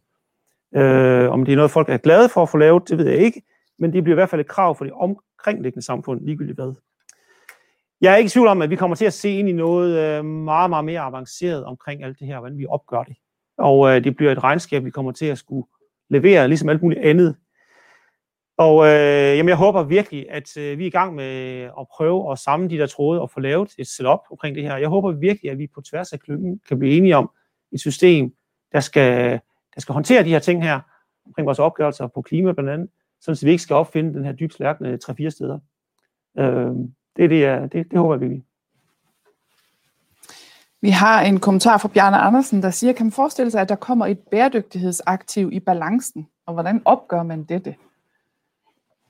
Ja, det, det er jo noget af det, som øh, gode kræfter de arbejder på her. Øh, man kan sige, at økologerne de har måske et lille forspring her. De har haft rise i et stykke tid, hvor man har kunnet måle på flere forskellige parametre. Øh, hvordan det bliver, altså vi snakker jo også de her tre bundlinjer, tænker man, at man får et, et tal for den sociale bundlinje, for klimabundlinjen og så for den økonomiske bundlinje, eller hvordan det sådan rent fakta, summa summarum, kommer til at blive gjort op i den sidste ende, det ved vi jo ikke. Men lige nu der arbejder vi på at måle på, på flere parametre i hvert fald. Anders? Jamen, øh, så vidt jeg ved, så den her EU-taxomoni, som det hedder, den er jo slet ikke på plads endnu. Øh, og jeg håber der stadigvæk på, at øh, alle os, der ikke bare er grøn-grønne, vi ikke bare bliver efterladt på perronen, men at det lige så meget bliver en, øh, at vi forpligter os på at flytte os mod en grønnere retning, at det også kan være, kan være det, der faktisk er et godt regnskab. Altså, jeg tror, det bliver meget forskellen, hvor meget forpligter du på at flytte dig. Ja. Så skal vi have med, at Carsten Aarup siger, at rise er ikke kun for økologer. Og det er selvfølgelig nej, rigtigt. Nej, det er rigtigt. Det er rigtigt. Men øh, det var, hvad hedder det, det der økologerne i huset, der har lanceret den og vist den. Ja. Øh, ja, så det var egentlig derfor. Det var for at give dem æren for det. Yes, ja. det er helt rigtigt. Så siger Kai Munk, det får bare ikke rigtig mening at lave klimaregnskaber, hvis ikke vi kan sammenligne det med andre lande. Der skal en form for skabelon til, så alle lande gør det ens med de samme værdier. Og øh, Jesper Jørgensen siger helt enig, Kai, men det er vel lige præcis det, vi gerne vil, at vi vil forsøge at lave de her ens beregningsmodeller og ens øh, definitioner osv. Er det ikke øh, målet? Jo, og man kan sige, at heldigvis så kommer noget af det jo, heldigvis noget af det fra EU, øh, og der vil det jo i en eller anden udstrækning blive øh, ensrettet. Øh, men det er jo en kæmpe diskussion derude, og jeg tænker slet, slet ikke andet end, at vi har skrabt det i overfladen endnu. På ja. hvordan vi får det gjort op i den sidste ende. Nej, det bliver øh, spændende ja, at komme videre med. rigtig mange folk, der arbejder benhårdt på det her. Øh, så det kan være, det er lidt den næste webinar, vi skal holde med dem. Noget af det, som måske kommer til at bo godt på den øh, sociale bundlinje, det kunne være i forhold til medarbejderudviklingssamtaler, og det har vi også spurgt til. Simpelthen øh, lyder spørgsmålet, hvor tit holder du medarbejderudviklingssamtaler? Og Annette, hvad, hvad har vi fået at vide her? Jamen 75 procent af heltidsbedrifterne, de øh, holder dem, de her øh, medarbejdersamtaler, øh, og cirka to tredjedele af de andre gør det også. Så der er vi rigtig godt med.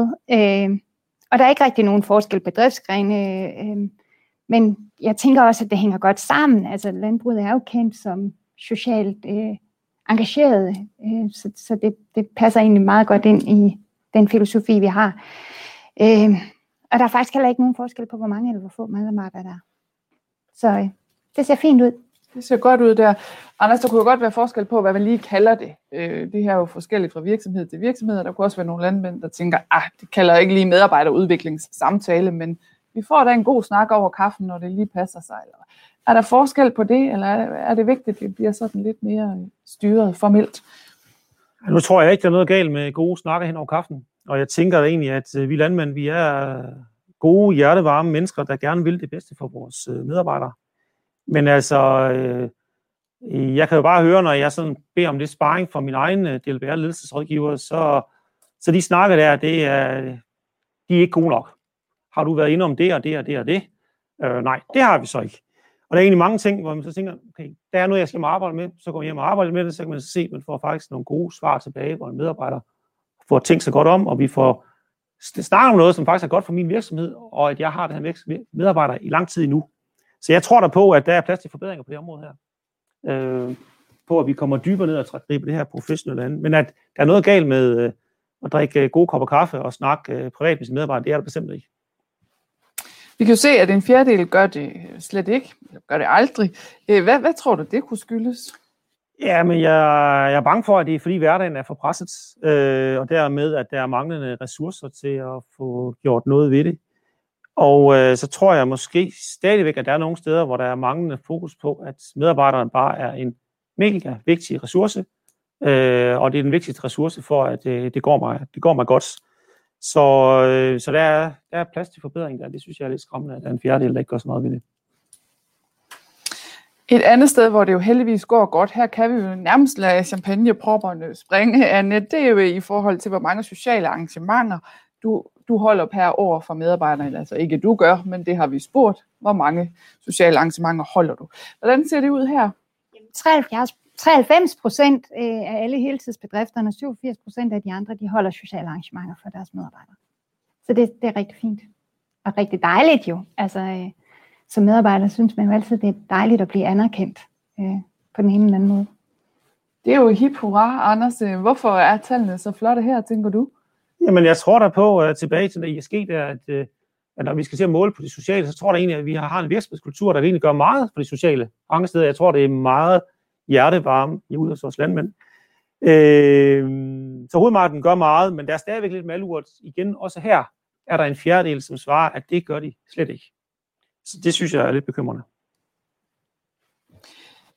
Øh, det passer jo godt med de tre bundlinjer, som du har været lidt inde på, Annette. Øh, kan, kan landbruget noget særligt her? Nu ved jeg, at du siger, at der er nogen, der ikke er med, men det er alligevel et flot højt tal, der gør ret meget hen over set et år. Er der en eller anden særlig kultur her, hvor vi i passer særlig godt på hinanden og prioriterer den slags?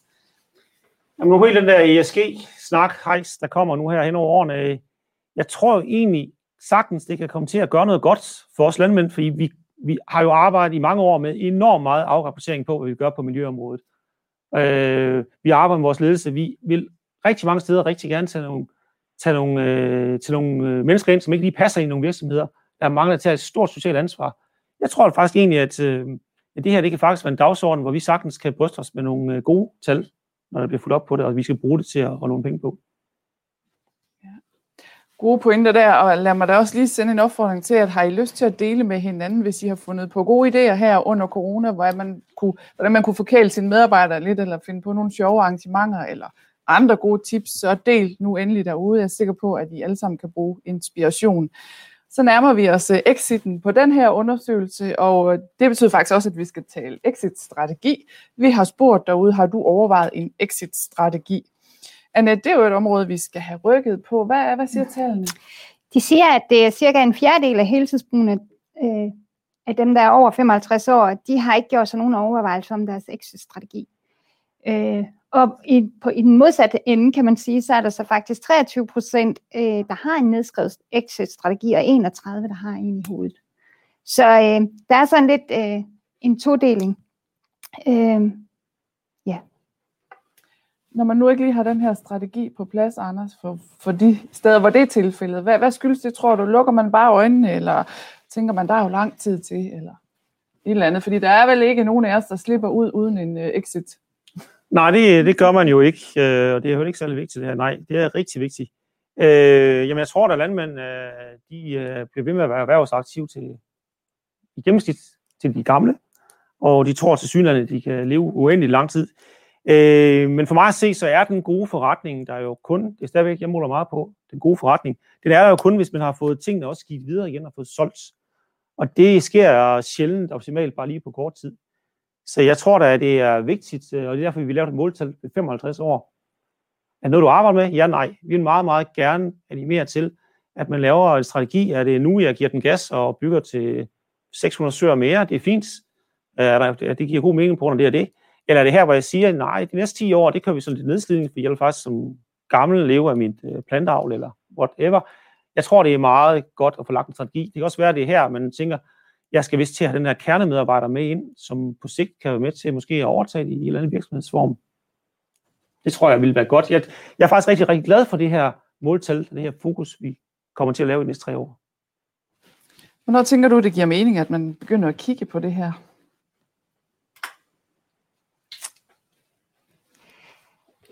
Ja, det, ja, det kan jeg godt se. Vi har lavet nogle undersøgelser, og det viser faktisk, at der går en 5-10 år med at få øh, sin øh, hvad hedder det, ejendom generationsskiftet.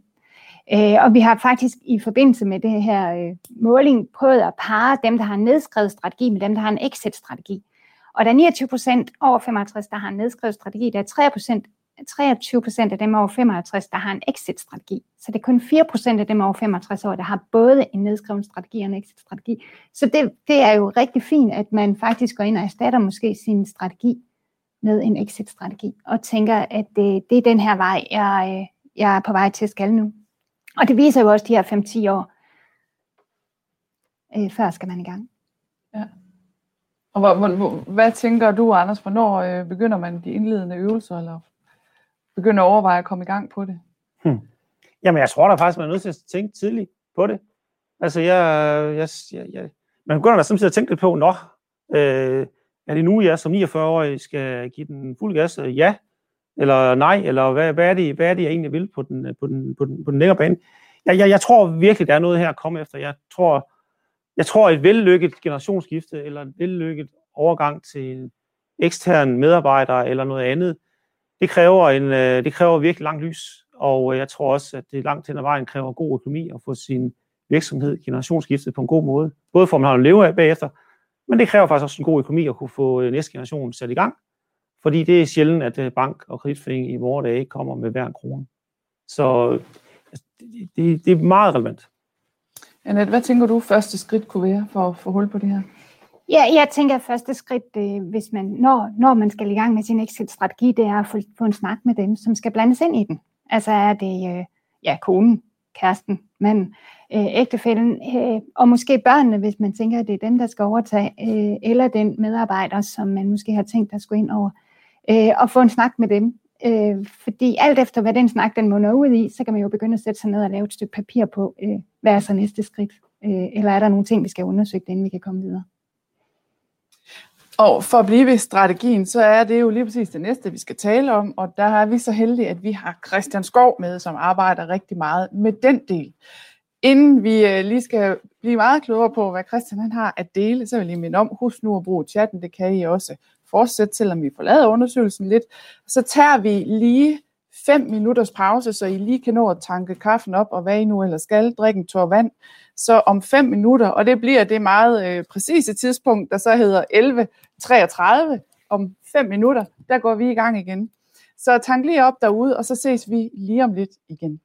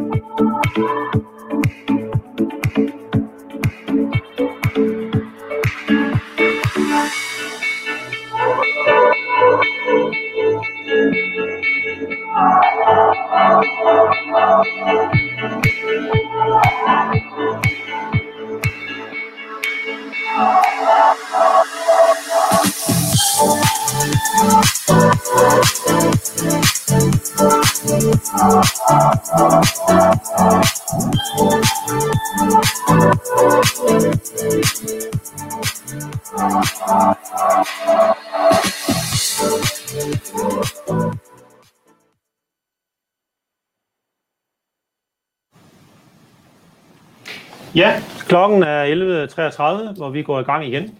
Vi har haft lidt sceneskift heroppe, øh, men velkommen tilbage. Øh, vi går nu i gang med den sidste tredjedel af det her webinar, og øh, jeg vil gerne byde velkommen til Christian Skov, som øh, vil øh, føre os lidt i, hvad gør man for at arbejde med sin strategi hjemme i sin egen virksomhed. Værsgo Christian. Tak for de smukke ord. Og det er jo altid en fornøjelse at blive luftet i den her tid, så man benytter jo enhver lejlighed. Så øh, tak for det. Christian, lad os gå lige på hårdt, fordi vi har jo meget, vi skal nå her i løbet Ja. af den næste lille halve time. Vi startede jo faktisk med at tale om øh, det første spørgsmål i undersøgelsen, som handlede om strategi. Hvis du kigger på de tal vedrørende strategi, hvad siger de så dig? Jamen overordnet set kan man sige, så passer de jo meget godt ind i de tendenser, som jeg ser i markedet, øh, i forhold til hvem der egentlig vælger at få lavet en strategi, og hvem der ikke gør. Øh, man kan jo sige, man kan jo både vælge at sige, at glasset det kan være halvtomt, eller det kan være halvfyldt. Hvis vi nu siger, at det er halvfyldt, så kan vi i hvert fald sige, at der er masser af potentiale, og der er stadigvæk rigtig mange, som burde få lavet en strategi, og det er jeg jo et eller andet sted glad for. Så det, det er nok sådan mit take på det. Ja, man siger, hvis der sidder nogle af alle vores dygtige rådgiver kolleger derude og tænker, øh, det her det er da lidt interessant, så er det vel også et sted, man kan sige, der er der masser at sælge ind på, der er masser af rådgivende at kaste sig ud i. Og, og man kan jo sige, øh, når jeg sådan, både igennem det ledelsesnetværk, vi har i DLBR, men også i andre kredse, øh, så er der jo ingen tvivl om, at, at mange konsulenter egentlig oplever den her stigende interesse for landmanden i forhold til at arbejde strategisk med sin øh, virksomhed. Om det så lige er strategi, eller om det er etablering af et gårdråd, eller om det er nogle andre strategiske dilemmaer, drøftelser, man gerne vil have sin, med sin rådgiver, så er det her jo altså bare noget, der er oppe i tiden. Øh, men man kan sige sådan helt grundlæggende, så tror jeg jo nok desværre, og det er jo ikke fordi det her det skal være en løftet pegefinger, men, men jeg synes jo, at specielt i, specielt i landbrugskredse, der måske er en tendens til, eller en perception omkring det her med, hvad er det, vi skal bruge en strategi til, og er en strategi i virkeligheden en spændetrøje? Og det kan være, at Anders Hark han kan bekræfte eller afkræfte det. Men, men der er jo meget den her tendens til at tænke, at en strategi er en spændetrøje. Og det er det på ingen måde. En strategi skulle jo gerne være et overordnet take på, hvor er det egentlig, vi gerne vil hen med virksomheden, og hvordan kommer vi derhen. Og det handler altså ikke om, om stallen, øh, når vi skal bygge til, om det er to spær eller tre spær. Så jeg tænker, det, det, det er rigtig, rigtig vigtigt, at vi bruger noget tid på egentlig at bearbejde det her, så vi ikke kommer til at se det som en spændetrøje. Men handler det noget om niveauet af det? Altså, hvor detaljeret skal det være? Hvad er det, man går ned i en strategi? Altså, hvad er det, der er på de overordnede linjer, og hvad er under en strategi? Så det ikke er to eller tre, vi diskuterer. Hvordan oplever du det, Anders? Nå, du det var lige øh, ordet spændetrøje, øh, Christian han siger der. Øh, jeg tænker jo, at strategiarbejde kan jo handle om det, som øh, trykker ud ved den enkelte landmand, hvor det er der, som øh, samtidig kan gøre, at man bliver sådan lidt i tvivl om, hvad, hvad skal man? Det kan både være ens selv, det kan være ens virksomhed, det kan være ens medarbejdere, det kan være mange, mange ting, der kan laves strategier på. Og jeg føler i hvert fald, øh, at når jeg har, har, har prøvet sådan noget arbejde, og øh, kommer hen i det, så bliver jeg sådan helt, jeg bliver sådan helt lettet og glad. Altså fordi lige pludselig så, jamen det var faktisk godt nok det, jeg gjorde. Det var faktisk godt nok det, jeg gjorde. Den, det fokus, jeg havde lige nu, det var faktisk rigtigt. Øh, og, og det gav mening. Vi har lige været ude og afklare en masse parametre ude i periferien, og det var ikke lige det, jeg ville, eller det var det, jeg ville. Og så, jeg synes faktisk, det giver en lettelse. Det er sådan virker for mig. Og, og, og man kan jo sige, det er jo, det er jo der, hvor vi gerne skal hen, hvor vi egentlig får behandlet sådan de her overordnede strategiske retninger for, hvad er det egentlig, vi vil med vores virksomhed, og mindre grad af, om traktoren den skal være rød eller grøn, fordi det kan vi altid behandle. Så når man egentlig har lavet de indledende øvelser, og der er vel et noget af en, en arbejde med at komme i gang, så er det, giver det måske i virkeligheden mere frihed end spændetrøje. Er det det, jeg hører jeg egentlig begge to sige? Helt klart, hvis jeg må det er ikke for at tage ordet for dig, Anders, på nogen måde, men, men øh, vi er jo nok i et erhverv, hvor vi er rigtig glade for løsninger. Og det har vi opdraget hinanden til. Altså det her med, lad os finde en løsning ret hurtigt, og jo før, jo før vi har fundet den her løsning, jo bedre er det. Og man kan sige, når man sætter sig ind i det strategiske cockpit, så er løsningen der ikke lige foran. Selvom vi rigtig gerne vil finde den, så er det jo faktisk et, et tidspunkt, hvor vi skal bruge intellektet, men hvor vi også egentlig skal give os selv tid og rum til at reflektere. Og, og det skal vi jo turde være i, både som landmand, men også dem, der er omkring landmand, der egentlig skal rådgive ham i det her strategiske cockpit. Så det er bare helt essentielt, når vi snakker strategi og, og strategisk udvikling af virksomheder. Hvis du ellers, øh, Christian, skal prøve at sætte lidt ord på, hvordan er det virkelig, at man får en strategi til at skabe noget værdi? Nu har vi været inde på det her med frihed. Hvad, hvad kunne ellers være vigtige pointer her? Nu fik jeg jo lov til at sidde og overveje, mens øh, I, øh, I gennemgik analysen. Og jeg tror faktisk, du sagde noget af det fuldstændig rigtige, Anders, det her med, det der får opmærksomhed, det vokser. Om det er børnenes opsparing, eller om det er landmandens soliditetsgrad, så tror jeg på, at det, der får opmærksomhed, det vokser. Så når vi lægger en strategi, hvor vi egentlig har besvaret på, hvad er det egentlig, vi stræber efter, hvor er det, vi gerne vil hen med vores virksomhed, det er, at vi så egentlig får det gjort målfast. Jamen, hvordan kommer vi derhen? Hvad er succes for os? Hvordan når vi det? Hvad, hvad kræver det af strategiske initiativer når derhen? Altså, når vi begynder at stille de her grundlæggende strategiske spørgsmål til os selv, så giver det noget værdi, og vi, giver, vi får egentlig formuleret, hvad er det egentlig, vi giver opmærksomhed, og vi gerne vil se vokse. Og det er egentlig også deri, at værdiskabelsen ligger. Nu er du jo en del, så meget som man nu må, lige for øjeblikket i hvert fald, men generelt set har jeg jo været en del ude at arbejde med det her, sammen med mange gode kolleger, en del bære rådgiver. Altså, hvad er det, i, oplever derude, der, der skal til for, at det her kommer i gang på den gode, konkrete måde og bliver brugbart? Øh, jeg tror, det var Bjarne Andersen, der tidligere kommenterede, hvordan får man det her til at få liv, og det ikke bare ligger der? Ja, øh, man kan sige, øh, og, og det, er der jo, det er jo der er jo rigtig meget teori, der viser, at øh, 70 procent, eller deromkring, alt efter hvilke analyse man, man tager fat i, det er strategier, der kommer til at ligge i skuffen. Og man kan sige, helt konkret, så, så er der jo to, to ting, især lige i vores branche, og det, her er der nok nogle branchespecifikke ting, som altid træder i karakter. Men når vi snakker om vores branche, så tror jeg jo helt særligt, der er to ting, der gør, at, øh, at vi nogle gange ikke lykkes med at få tingene ud at virke. Og, og det første, det er jo det her med at få vores strategi nedbrudt. Altså få den faktisk gjort så konkret, at vi faktisk ved, måske ikke nødvendigvis lige, hvad vi skal gøre i morgen, men vi ved i hvert fald, hvad er det for nogle bevægelser, der skal til for at bringe os et givet sted hen. Så det der med, øh, det er svært at, at bide i en hel elefant, det der med at få den skåret i, i små stykker, det gør tingene bare lidt nemmere. Så, så det er jo i hvert fald et, et vigtigt område, når vi snakker øh, vores sektor. En anden ting, og det er jo her, hvor det oftest som jeg oplever det, går galt, når vi skal have vores strategier til at give værdi. Øh, det er jo hele den del omkring øh, det egentlig at få det, øhm, få det, få det gjort så konkret, men samtidig egentlig få det defineret, hvem er det, der skal gøre hvad. Det er nogle gange svært, og, og der oplever jeg, og det er sådan måske lidt øh, et ordsprog, jeg selv har fundet på, men at vi får projektforstoppelse.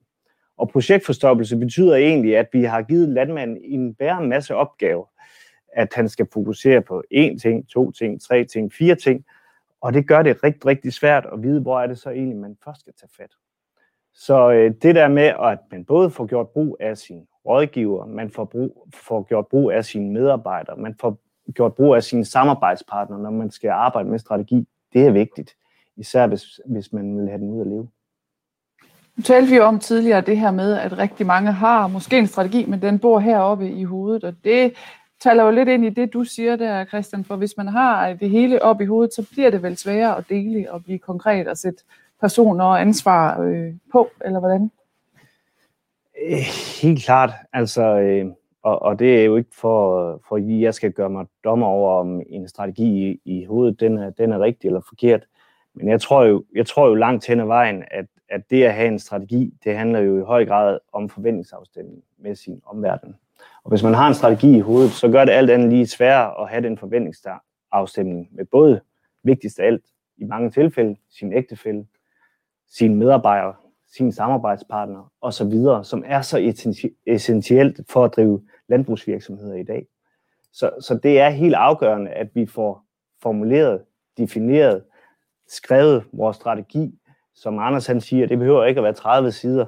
Øh, jo mindre, jo bedre, ikke også? Men, men det der med at få den gjort konkret, få det skrevet ned, få det gjort målbart, det er vigtigt. Anders, en kommentar fra dig? Jamen det der, hvor det skriftlige kontra det her i hovedet, det møder hinanden. Og det er klart, at øh, Bjørn Andersen og flere har spurgt til, hvordan får øh, strategien et liv? Og det gør den jo kun, hvis øh, strategien for det første øh, hele tiden er suppleret med, øh, hvad det er for nogle handlinger, man vil lave. Og det er sådan næsten lige så, for mig lige så vigtigt som selve strategien. Men den får jo også kun liv ved, at ens rådgiver og ens kone og alt muligt andet kender strategien, for det er jo der, de spørger ind til, om var det ikke det, der, var det ikke det, der flytter derhen? Altså ellers så, ellers så bliver det bare noget, der står for sig selv og bliver parkeret i et ringbind. Det må ikke ske. Så den skal jo have så meget liv som overhovedet muligt. Generelt så er jeg jo stor tilhænger af, at vi er så åbne omkring vores ting som overhovedet muligt, fordi så er det, vi får noget ud af vores omgivelser. Men der er forskelligt fra person til person selvfølgelig. Er vel også et område, øh, Christian, eller Anders, du taler meget om det her med at dele tingene og tale om tingene og tale om tal og så videre. Strategi er vel også noget, vi skal tale om og inspirere hinanden på at sparke lidt til, eller udfordre hinanden, eller hvad? Hvor, hvor dygtige er de til det derude? Jamen altså, man kan jo sige, det at vi får lavet en strategi, det, det er jo et mål i sig selv. Det at vi får den skrevet ned er et mål i sig selv. Men jeg tænker egentlig også et mål, når vi får lavet vores strategier, det er involvering.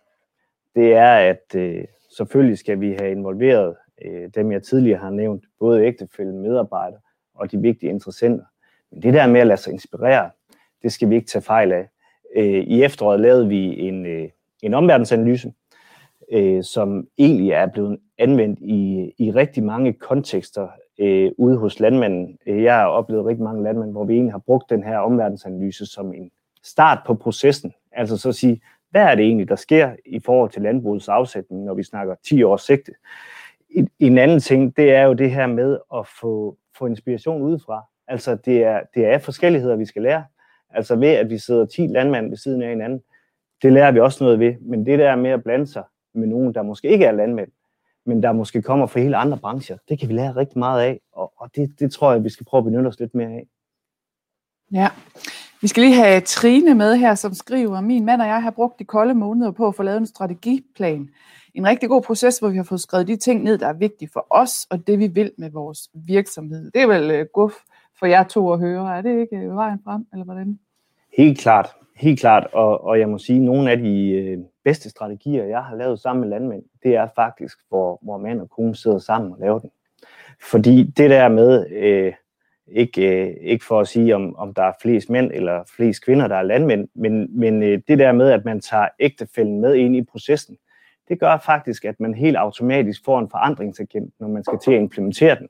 Så en ting, det er, at man får sat strøm til sin strategi, når den skal implementeres. En anden ting, det er jo faktisk, at, øh, at man også sikrer, at der er nogen, der følger op. Fordi det er jo typisk her, hvor vi har det rigtig svært, det er jo den der opfølgning, der hvor driften, den tager, tager meget af vores tid, og vi egentlig ikke har tid til det der strategi. Så er der lige en løftet pegefinger, eller en venlig reminder om, hov, har du nu husket, det var den her måned, vi skulle have fokus på. Er vi der, eller er vi der ikke? Så der er noget lidt smart i at bo sammen med sin implementeringsagent der, Christian. Altså, det er det, du siger. Det er rigtig Jeg er ikke helt sikker på, at Claus Sørensen her er enig. Han siger, at kone skal ikke blande sig. Det har jeg meget dårlige erfaringer ved. Og der må vi jo nok sige, der vil jo nok være lidt forskellige erfaringer, ja. Så der, øh, men mange rigtig gode kan vi i hvert fald høre. Så det tænker jeg vil være forskelligt. Øh, Christian, du kommer jo, som vi talte om, ret meget ud og oplever lidt forskellige ting. Kan du ikke prøve at komme med nogle øh, konkrete eksempler på, hvornår har de her strategiprocesser særligt givet mening? Altså, hvad er det, der skal til for ligesom at give det lidt liv? Jamen, hvad skal der til for at give det liv? Jeg, jeg tror jo, der er flere ting i det, men øh, jeg tror jo, strategi og, og det at få det gjort spændende og attraktivt for landmanden, det handler om inddragelse. Det handler om, at vi får lavet en, en grundig analyse der egentlig baserer sig på, hvad andre synes om, om den her givende virksomhed. Det er, det er ekstremt vigtigt.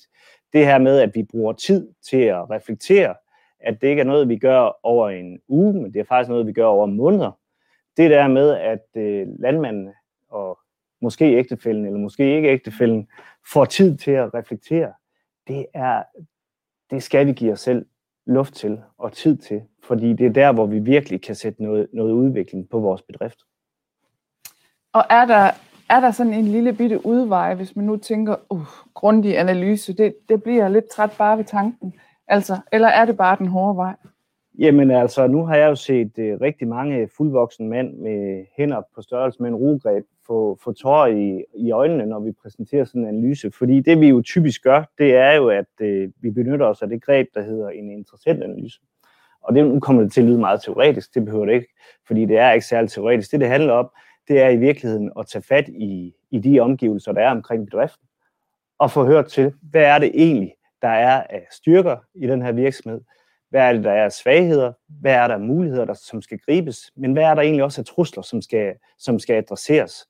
Når vi får fat i det, så giver det bare rigtig, rigtig meget værdi, og landmanden kommer helt automatisk til at tage mere ejerskab, fordi det her, det har noget betydning, fordi det er nogen, der er tæt på ham, der faktisk har sagt deres mening og vurderet virksomheden. Og hvad er det? Prøv lige at gå lidt mere ind i det, fordi nu siger du, der er faktisk en del, der bliver helt rørt over det. Øh, er det fordi, at ved at I kommer udefra og spørger, så får man faktisk nogle andre blikke på det, som man ikke selv kunne have trukket til, eller hvad er det, der sker her? Jamen, det, det er det da helt klart. Altså, den der nysgerrighed, hvad andre synes om, om ens øh, ageren, er jo altid ret spændende. Øhm, og, og det er jo der, hvor vi virkelig får, får gjort anledning til nogle forandringsprocesser, som, som skaber noget, noget værdi for landmanden. Og jeg vil faktisk sådan sige, i den seneste tid, der tror jeg også, vi både vi som rådgiver, men også landmanden er blevet mere bevidst om, at, at der, hvor vi i virkeligheden skal, skal starte med forandringerne, det er egentlig hos landmanden. Det er egentlig der, hvor vi skal starte vores forandringsprocesser, når vi, når vi er i, i, i strategimode. Det, det handler ikke om at pege på, om medarbejderen gør det rigtigt eller forkert, eller om vores samarbejdspartner gør det rigtigt eller forkert, men det handler egentlig, hvad er det egentlig, jeg som ejerleder gør? Hvad kan jeg gøre bedre? Hvad skal jeg gøre mindre af? Og så videre. Fordi det er der, vores forandringsprocesser de skal starte. Så der ligger et øh, kæmpe ansvar der i virkeligheden om at gå forrest eller tage første skridt? Helt klart. Ser du til det, Anders? Er det noget af et pres, eller giver det fuldstændig mening? Ja, men det er ikke den, jeg sidder og tænker på. Jeg sidder og tænker på noget af det, som Christian siger. Øh, hvad der giver mening for en. Jeg sidder og tænker på, øh, i for nylig i et strategiforløb, jeg har været ved at prøve at arbejde med, så bliver man sådan lige pludselig afklaret med sig selv på nogle ting. Det vil jeg det her. Og så fortæller jeg glædeligt det her til en af mine øh, gode kollegaer, og ringer til ham. vi snakker lidt omkring det her, og han lytter pænt, og så siger han til ham, det er torskedumt. Og så, øh, det har han faktisk ret i. Da vi så har fået snakket længere om det, så havde han faktisk ret, så fik jeg lige en afklaret. Minus, det er den anden vej, vi skal ud af. Øh, så, så, så jeg blev ikke klogere, hvis jeg ikke begyndte at dele det. Så en eller anden, jeg står sådan lige og filosoferer lidt over, om det er skriftlighed, der er vigtigst, eller om det er dele det, der er vigtigst. Jeg tror, begge dele er vigtigt, men jeg tror måske, at dele det, at den skriftlige, det kan jo bare afstedkommende komme kommer i skuffen. Dele det er måske næsten det allervigtigste. Det var måske bare lige en kommentar. Jamen, jeg, jeg, jeg er fuldstændig enig, Anders, og man kan sige, det med, at man, man deler ting, det, det skaber jo også noget forpligtelse. Fordi lige pludselig så har man faktisk sagt, at man har et mål om noget soliditetsgrad, man har noget mål om noget afkastningsgrad, man har måske nogle sociale mål, man har måske nogle miljømæssige mål. Og det er klart, at de her ting, de, øh, de forpligter jo. Men apropos dele, så synes jeg lige, vi skal minde jer om derude, at øh, I meget gerne må dele, hvis I har gode, gang i gode strategiprocesser, eller gode råd eller overvejelser, og også meget gerne stille spørgsmål til de to ret kompetente herrer, vi har øh, besøg af lige nu. Så skriv endelig løs derinde, hvis der er noget, der presser sig på.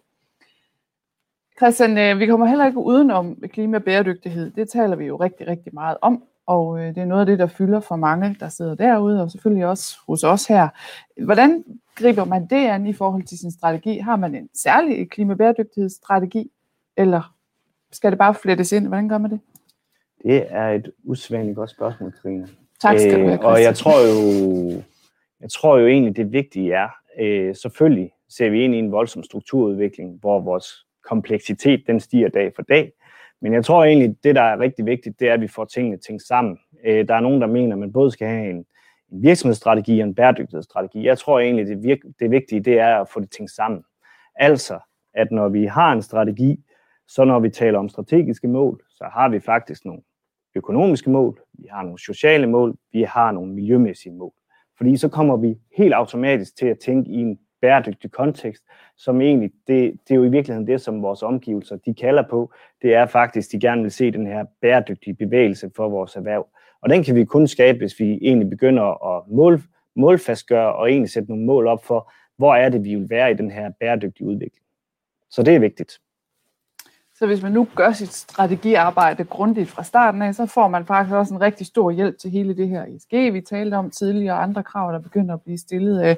Er det der, vi er? Ja, det er det jo. Og, og øh, jeg oplever jo for rigtig mange landmænd, at det her med egentlig at få defineret bæredygtighed på sin bedrift, kan jo være en opgave i sig selv. Hvad er bæredygtighed for mig? Hvordan ønsker jeg at arbejde med bæredygtighed?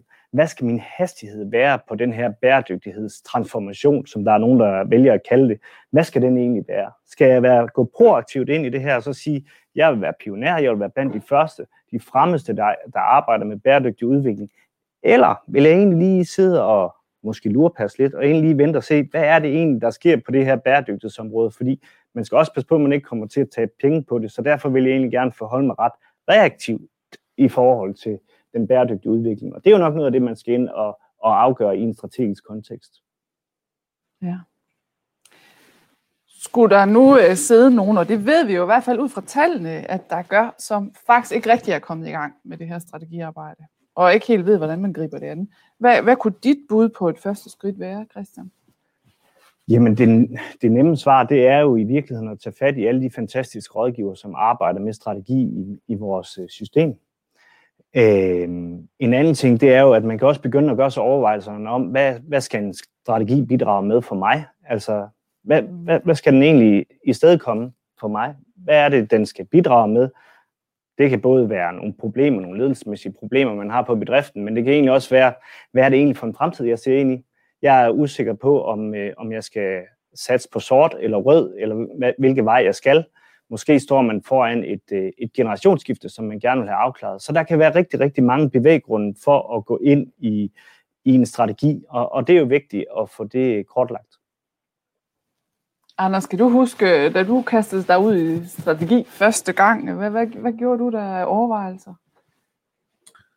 Øh, jamen, jeg er stor tilhænger af, at det er simpelt, og jeg er stor tilhænger af, at, øh, at øh, man selvfølgelig kan bruge øh, gode rådgivere, og dem skal man bruge for at facilitere det her.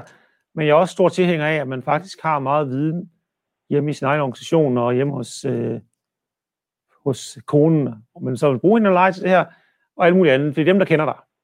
Så øh, jeg kan egentlig godt lide det simpelt. Jeg har været helt vild med nærmest bare at starte med sådan en mindmap og skrive 2020 til 2025. Øh, der er lidt markbrug, og der er lidt øh, familie, og når er vi der, hvor vi gerne vil være familie? Nej, vi har faktisk ikke gjort det og det. Nå, så skal vi begynde, så begynder vi bare at bygge den ud sådan derfra.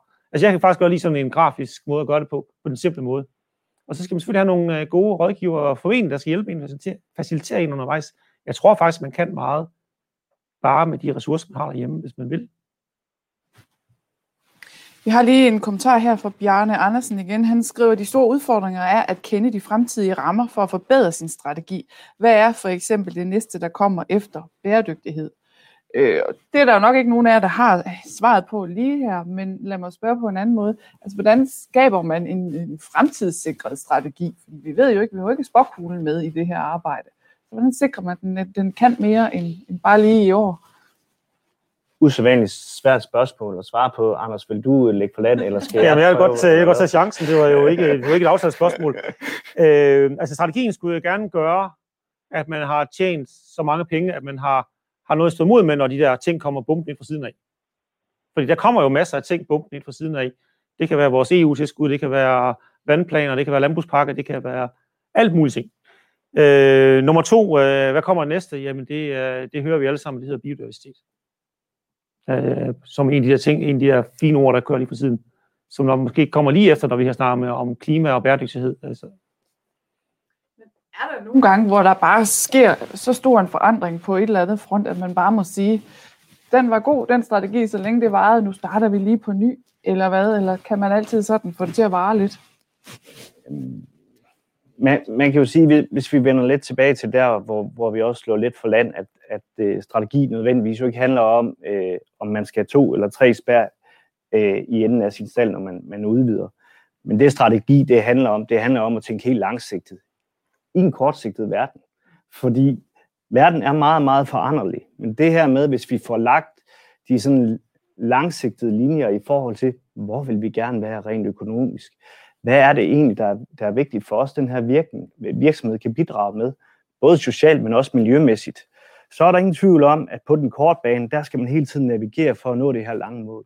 Men kombinationen er det sådan helt langsigtet, hvor vi har forholdt os til den helt lange bane, hvor er det, vi gerne vil være, både for vores virksomhed, og den kan bidrage til os som familie, men, men det kan også være noget samfundsmæssigt, alle mulige andre parametre, hvor man egentlig gerne vil bidrage på, på den lange bane.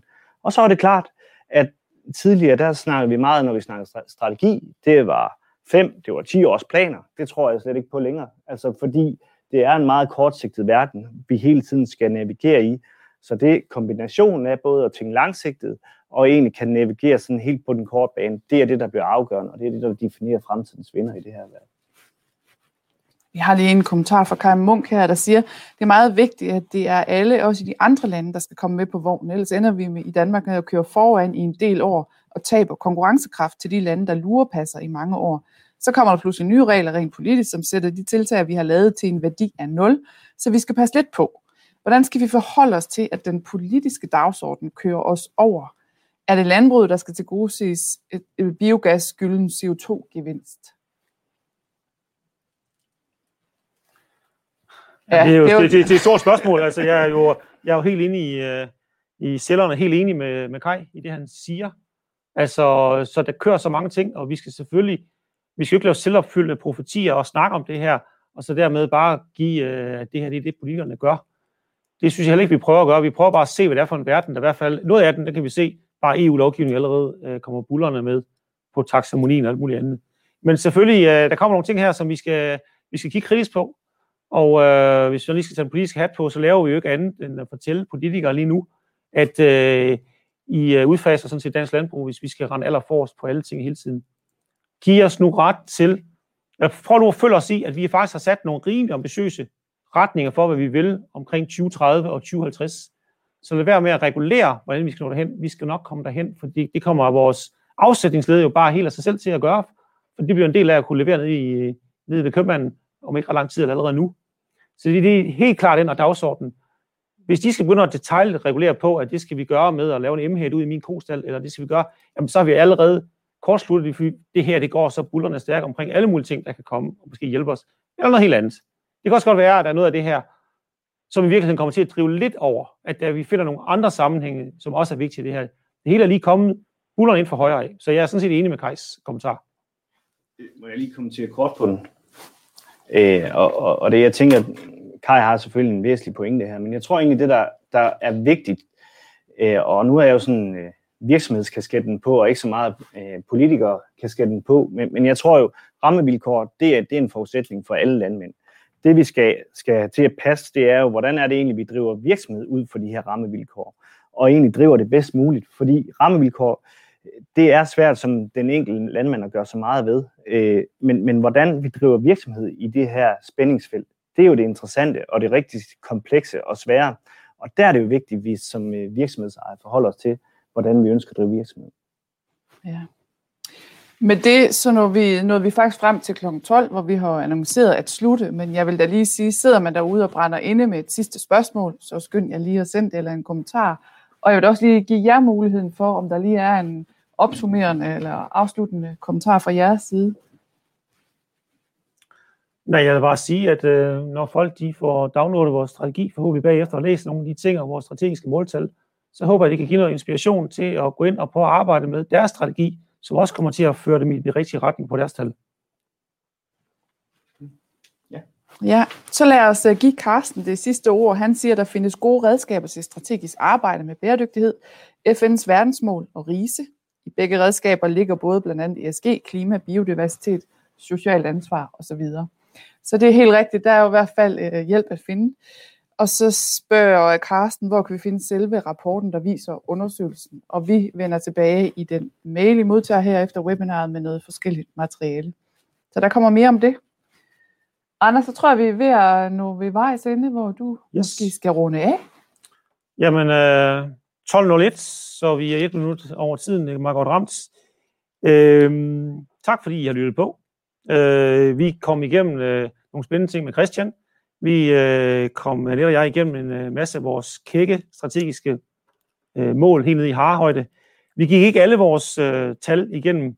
Det vil I også kunne se, når I læser vores strategi. Vi tog ligesom dem med her, som øh, egnede sig til dagens øh, program. Så øh, tak for gode øh, spørgsmål og så videre. Øh, aktiv ind i chatten. Tak til Annette for at supplere og hjælpe mig med det første del. Tak til Christian for det her med strategien. Og tak til Karina for at være dagens øh, vært. Det er klart rigtig godt. Så tak til teknik bagved kameraet, der fik det hele til at snore. Øh, jeg vil sådan set bare sige tak for i dag, og I får en mail på nogle links til forskellige ting, og I er altid velkommen til at tage kontakt til os, hvis der er noget, I undrer jer over, eller gerne vil tilføje os. Så rigtig god dag.